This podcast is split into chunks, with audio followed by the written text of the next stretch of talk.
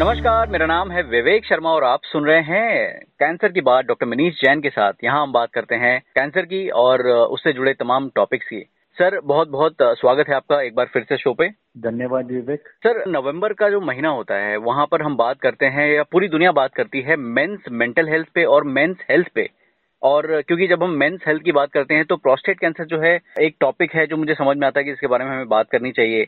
और अगर देखा जाए तो हमारी सोसाइटी में जब हम बात करते हैं रिप्रोडक्टरी ऑर्गन की लाइक मेल या फीमेल ऑर्गन की जब हम बात करते हैं तो बहुत बड़ा एक टैबू है ये। और बोलते ना वो below the belt kind of चीज़ें हैं। एंड डॉक्टर साहब बहुत सारी बीमारियाँ हैं जो इन सारे यू नो जननांगों में होती हैं।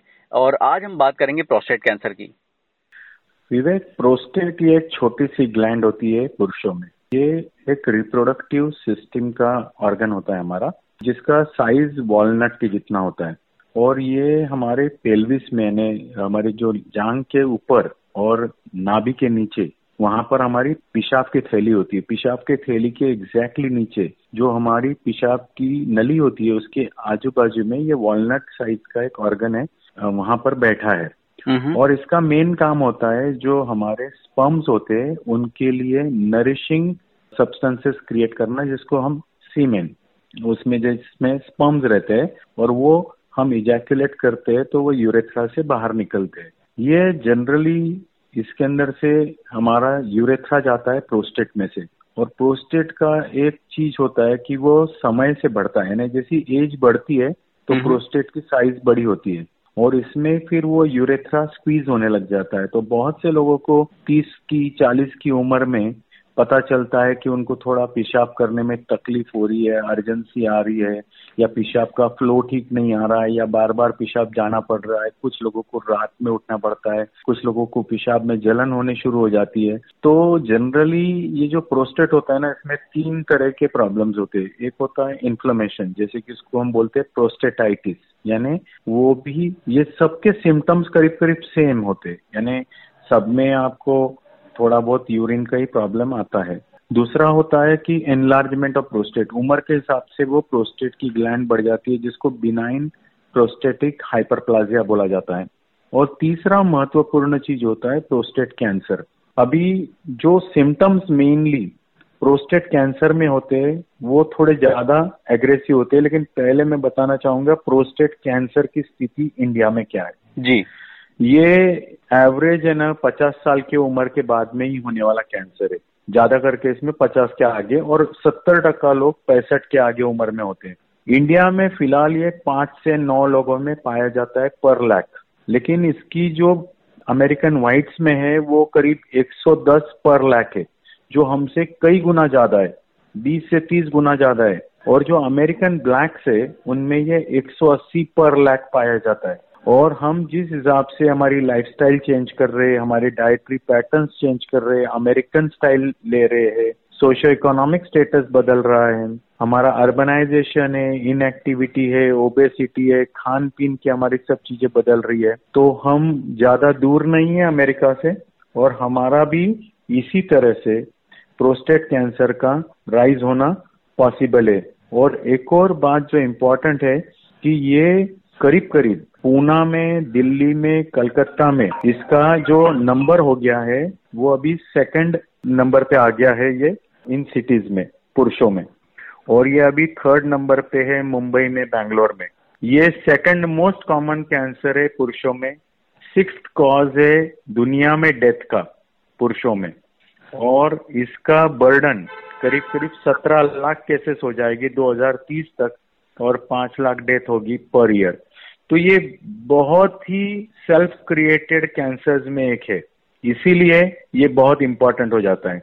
और रही बात इसकी यदि हम प्रोस्टेट कैंसर के सिम्टम्स की बात करें कि उसको कैसे पता करें कि वो कैंसर हो रहा है तो इसमें जैसे कि यदि आपका बार बार पेशाब करना जाना पड़ रहा है पेशाब करने में तकलीफ़ हो रही है रात में बहुत बार उठना पड़ रहा है पेशाब ही नहीं हो रहा है आपके जेनाइटल्स का इरेक्शन नहीं हो रहा है आपको यदि खून आ रहा है पेशाब में, यदि आपके सीमेन में खून आ रहा है, आपका वज़न कम हो रहा है, आपको बैक एक हो रहा है, आपका खून कम हो गया है, वज़न कम हो गया है, आपके संडास करने में तकलीफ़ हो रही है तो ये बहुत सारे तरीके से प्रेजेंट हो सकता है। जनरली प्रोस्टेट कैंसर में कोई सिम्टम्स नहीं होते अर्ली स्टेज में। इसीलिए जिन लोगों को हाई रिस्क है यानी जैसे जिनके फैमिली में प्रोस्टेट कैंसर है, जिनके फैमिली में ब्रेस्ट कैंसर है, ऐसे लोग या जो ओबेज है या जिनको ऐसे अर्ली सिम्टम्स आए उन्होंने अपना 50 की उम्र के बाद पीएसए चेक कराना। ये एक थोड़ा कॉन्ट्रोवर्शियल इशू है लेकिन करा सकते हो यूरोलॉजिस्ट को दिखाने के बाद। ये पीएसए क्या होता है डॉक्टर साहब पीएसए यानी प्रोस्टेटिक स्पेसिफिक एंटीजन होता है। और एक्चुअली प्रोस्टेट कैंसर का वैसे कोई कॉज पता नहीं है। यानी कोई ऐसा स्पेसिफिक रीजन नहीं है, लेकिन ये क्लियर है कि प्रोस्टेट कैंसर में 90 टक्का लोगों में जेनेटिक म्यूटेशन पाए जाते हैं। यानी 11 टक्का लोगों में हेरिडिटरी होते हैं और बाकी 80 टक्का लोगों में वो एक्वायर्ड म्यूटेशन होते हैं। अब ये जो एक्वायर्ड म्यूटेशन होते हैं, ये कैंसर सेल्स हमेशा जब हमारा डीएनए चेंज होता है तो डीएनए हमारे सेल्स को बताता है कि ग्रो करो डिवाइड करो या रुक जाओ। लेकिन जब उसमें खराब डीएनए आ जाते हैं तो वो एक ट्यूमर के फॉर्म लेता है और फिर वो शरीर में फैलता है। अब इसके रिस्क फैक्टर यदि हम समझना चाहें तो ये बहुत अच्छी सिंपल रिस्क फैक्टर्स है जो हम रोक सकते हैं। एक एज हम रोक नहीं सकते। एज सबसे इंपॉर्टेंट रिस्क फैक्टर है कि 50 से ज़्यादा उम्र हो जाए तो प्रोस्टेट कैंसर के होने के चांसेस बढ़ जाते हैं। सत्तर टक्का लोग पैंसठ साल से ऊपर है। एक, नौ में से एक लोगों को प्रोस्टेट कैंसर होना है, पुरुषों में। यदि आपके फैमिली में किसी को प्रोस्टेट कैंसर है तो आपकी रिस्क डबल है। यदि आपके फैमिली में किसी को ब्रेस्ट कैंसर है ब्राका रिलेटेड जैसे कि मैंने बताया था जर्म लाइन म्यूटेशन तो उन लोगों की भी रिस्क ज़्यादा है। लेकिन यदि आप रेड मीट खा रहे हो एनिमल फैट खा रहे हो डायट्री चीज़ है मिल्क है, इनका कंजम्पशन ज़्यादा ले रहे हो, बहुत सारा कैल्शियम खा रहे हो तो ये भी आपकी रिस्क बढ़ाता है प्रोस्टेट कैंसर की। यदि आपका वज़न ज़्यादा है बीएमआई ज़्यादा है बॉडी मास इंडेक्स तीस से ज़्यादा तो इसमें भी प्रोस्टेट कैंसर की रिस्क भी ज़्यादा है और वो कैंसर भी एग्रेसिव होगा। यदि आप स्मोक करते हो तो आपका कैंसर फास्ट होगा एग्रेसिव होगा। यदि आप अल्कोहल ले रहे हो तो भी आपका कैंसर एग्रेसिव होगा। कुछ अमेरिकन अफ्रीकन अमेरिकन और जूश लोगों में भी ये कैंसर एग्रेसिव पाया गया है। जो लोग कैडमियम ये जो बैटरीज से रिलेटेड होता है तो उनमें भी एक्सपोजर के कारण भी वो कैंसर होता है। और जो लोग टेस्टेस्टेरॉन थेरेपीज लेते हैं, उन लोगों को भी ये कैंसर की रिस्क ज़्यादा होती है। तो इस तरह से कुछ रिस्क फैक्टर्स हम कम कर सकते हैं। और वो जैसे कि हमारा वज़न कम करो एक्सरसाइज करो स्मोकिंग मत करो अल्कोहल मत लो, इस तरह से आप अपने आप को और खाने पीने का ध्यान रखो। यदि आप बहुत non veg cheese butter fat dairy खा रहे हो तो कम करो। अमेजिंग सो so, uh, मेरे ख्याल से uh, बहुत I would say large scale पे अगर देखा जाए तो ये शायद एक लाइफ स्टाइल रिलेटेड डिसीज है। बराबर। डॉक्टर साहब ये जो प्रोस्टेट कैंसर है ये कितना खतरनाक या कितना फेटल होता है? लाइक जैसे लंग कैंसर की हमने बात करी हमने दूसरे और कैंसर की बात करी तो वहाँ पे जो है सर्वाइवल या जो लाइफ स्पैन है कैंसर होने के बाद ट्रीटमेंट करने के बाद बहुत इम्पैक्ट होता है और काफ़ी कम हो जाता है। प्रोस्टेट कैंसर का क्या सीन है सर प्रोस्टेट कैंसर जनरली काफ़ी स्लो ग्रोइंग कैंसर है। यदि आपका प्रोस्टेट कैंसर लोकलाइज्ड है ऑर्गन कन्फाइंड है, सिर्फ़ प्रोस्टेट में फैला नहीं है पीएसएलओ है, और बहुत सी बार यदि उम्र पेशेंट की सत्तर है तो उन लोगों को लोकलाइज कैंसर में ट्रीटमेंट ना देना भी एक ट्रीटमेंट है। इतना स्लो है। लेकिन कुछ लोगों में जैसे पीएसए एक हम देखते हैं, दूसरा हम उसमें स्कोरिंग करते हैं ग्रेडिंग करते हैं तो वो मैं उसके बारे में थोड़ा डिटेल में बताता हूँ। लेकिन कुछ लोगों में ये कैंसर एग्रेसिव हो जाता है। और वो जब एग्रेसिव होता है या वो फैल चुका है, लीवर में गया है, लंग में गया है, बोन्स में गया है या आपके नोड्स में गया है तो फिर वो एग्रेसिव कैंसर है और उसको एग्रेसिव ट्रीटमेंट की ज़रूरत पड़ सकती है। तो इसमें दो टाइप के अलग अलग स्पेक्ट्रम होते हैं। कुछ लोगों के जो कैंसर एकदम स्लो है और कुछ लोगों के जो कैंसर एकदम फास्ट है। इसको हम डायग्नोज कैसे करते हैं? इसको हम सबसे पहले तो मेडिकल हिस्ट्री फैमिली हिस्ट्री लेते फ़िज़िकल एग्जामिनेशन उंगली डाल के संडास की जगह से प्रोस्टेट को चेक करते हैं हम्म। जिसको बोलते हैं डिजिटल रेक्टल एग्जामिनेशन ये एक सिंपल तरीका है पीएसए एक तरीका है खून का। और फिर हम बायोप्सी करते हैं। बायोप्सी हम ट्रांसरेक्टल सोनोगाइडेंस में उसकी एक बायोप्सी करते हैं। तो ये बायोप्सी करने के बाद में हमको उसका एग्रेसिवनेस ढूँढने का तरीका मिल जाता है।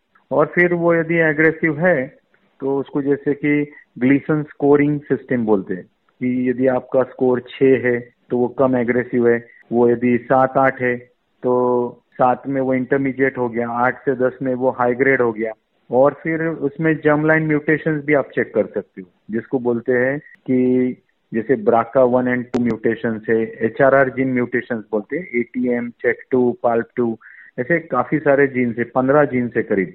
और ये ग्यारह टक्का लोगों में मेटास्टेटिक सेटिंग में देखा जाता है। तो ये एग्रेसिवनेस बताता है हमको ट्यूमर की। और कुछ लोगों में ग्रेड भी हाई होती है, जैसे स्कोर और ग्रेड तो ये दो चीज़ें हमको देखनी ज़रूरी होती है। सर, जैसा कि आपने कि जो प्रोस्टेट कैंसर है, ये उम्र के साथ बढ़ता है। उम्र, जो एज जो है, उसका एक बहुत बड़ा रिस्क फैक्टर है। तो ऐसा क्या हम कर सकते हैं apart from you know like आपने जैसे बताया कि एक्सरसाइज करना बहुत ज़रूरी है ओबेसिटी को कंट्रोल में रखना ज़रूरी है। और you know consumption of alcohol और smoking is very very you know should be ceased kind of उसके अलावा कुछ ऐसा भी है क्या कि जो हम जैसे मान लीजिए कि कुछ प्राकृतिक चीज़ें जो हम खाएँ या ऐसा कुछ कंज्यूम करें प्रिवेंशन वजह से जी जी जी जी। या प्रिवेंशन ऐसा एक्चुअली कैंसर का डायरेक्टली कोई लिंक नहीं है। लेकिन कुछ चीज़ें हम करने से डेफिनेटली पाया गया है कि आप कर सकते हो। जैसे कि हेल्दी डाइट लेना। फ्रूट्स खाओ वेजिटेबल्स खाओ होल ग्रेन्स खाओ जितना आप अपना जो खाने का प्लेट है उसको जितना रंगीन करोगे उतने ज़्यादा फाइटोन्यूट्रिएंट्स लोगे। पच्चीस हज़ार फाइटोन्यूट्रिएंट्स हमारे प्राकृतिक फाइटोन्यूट्रिएंट्स है जो कैंसर फाइटिंग एजेंट्स है इनको आप जितना चबा के खाओगे धीरे खाओगे स्लो एंड चुइंग फ़ूड ये बहुत इंपॉर्टेंट रहता है और पोर्शन साइज़ मैटर करता है। आप बहुत बड़े बड़े पोर्शन मत खाओ छोटे पोर्शन साइज़ खाओ एक बार में ताकि आपका वज़न ना बढ़े। यदि आपका बीएमआई आप 20 से 25 में रखते हो एक्सरसाइज कम से कम पाँच दिन हफ़्ते में करते हो 30 मिनट, और एक्सरसाइज का मतलब वॉकिंग नहीं साइकिलिंग क्लाइंबिंग रनिंग स्विमिंग जो भी इस तरह से करते हो। यदि आप कभी भी खाना चूज़ करते हो तो उसमें न्यूट्रिएंट्स चूज़ करो। यानी ब्रेड पास्ता यूज़ करने से अच्छा है कि आप fibre containing vitamin containing mineral containing processed food कम खाओ नेचुरल चीज़ें जैसी भगवान या प्रकृति ने हमको दिए, वैसी खाओ, चबा के खाओ, गिटक के मत खाओ, जैसे जूस बना के मत लो। यदि आप फैट बहुत खाते हो तो फैट कम करो रेड मीट बंद करो मिल्क चीज़ कम करो। शुगर्स आप खाते हो तो शुगर्स बंद करो शुगर स्वीटेंड जूसेस ड्रिंक्स बंद करो। नट्स खाते हो तो आप उसमें वॉलनट्स और आलमंड्स को प्रीफर करो। ऑयल लेते हो तो उसमें ऑलिव ऑयल मेडिटेरियन डाइट का जो है वो बेटर बताया गया है, लेकिन आप जो ऑयल खाते हो that is fine soda alcohol totally avoid करो स्मोकिंग अवॉइड करो और सॉल्ट को लिमिट करो। यदि आप सॉल्ट बहुत खाते हो सॉल्टी फ़ूड लेते हो फ्राइड सॉल्टी फ़ूड लेते हो तो इसको पूरी तरह से रोकने की कोशिश करो। और यदि कुछ लोग, जैसे अपने इंडिया में इतना नहीं है, उनको कैंसर रिस्क रिडक्शन में गोली भी दी जाती है यूएस में। फेनास्ट्राइड डूटास्ट्राइड ऐसी दवाइयाँ है जो फाइव अल्फ़ा रिडक्टिव इनिबिटर्स है, जो कैंसर रिस्क रिडक्शन करती है अर्ली कैंसर की, लेकिन उसमें कंट्रोवर्सी है कि उसमें कभी कभी सीरियस प्रोस्टेट कैंसर भी आ जाते हैं। तो टेस्टेस्टेरॉन और इस तरह की दवाई आप सोच समझ के अपने यूरोलॉजिस्ट से कंसल्ट करके ही लेना। बहुत खूब, डॉक्टर साहब, आपने मतलब जैसे आँखें खोल दी और आज हमने सीखा कि प्रोस्टेट कैंसर क्या है और उससे कैसे बचा जा सकता है। और हम अगले एपिसोड में बात करेंगे कि अगर किसी को हो जाए तो उसका ट्रीटमेंट क्या अवेलेबल है और क्या यू नो आगे की प्रक्रिया होती है। Thank you so much doctor साहब, अपना कीमती समय देने के लिए। और अगर आप हमें सुन रहे हैं, आपकी कोई क्वेरी है, कोई विचार है जो हम तक आप व्यक्त करना चाहते हैं, पहुंचाना चाहते हैं डॉक्टर मिनीश जैन तक तो बिल्कुल पहुंचाइए। और पता लिख लीजिए Minish Jain zero zero nine at the rate Gmail dot com M I N I S H J A I N zero zero nine at the rate G M A I L dot C O M यहाँ पर आप उन्हें संदेश भेज सकते हैं doctor साहब will be more than happy to support you help you and clarify thank you so much for listening to us हम फिर मिलेंगे. Till then take care bye जय हिंद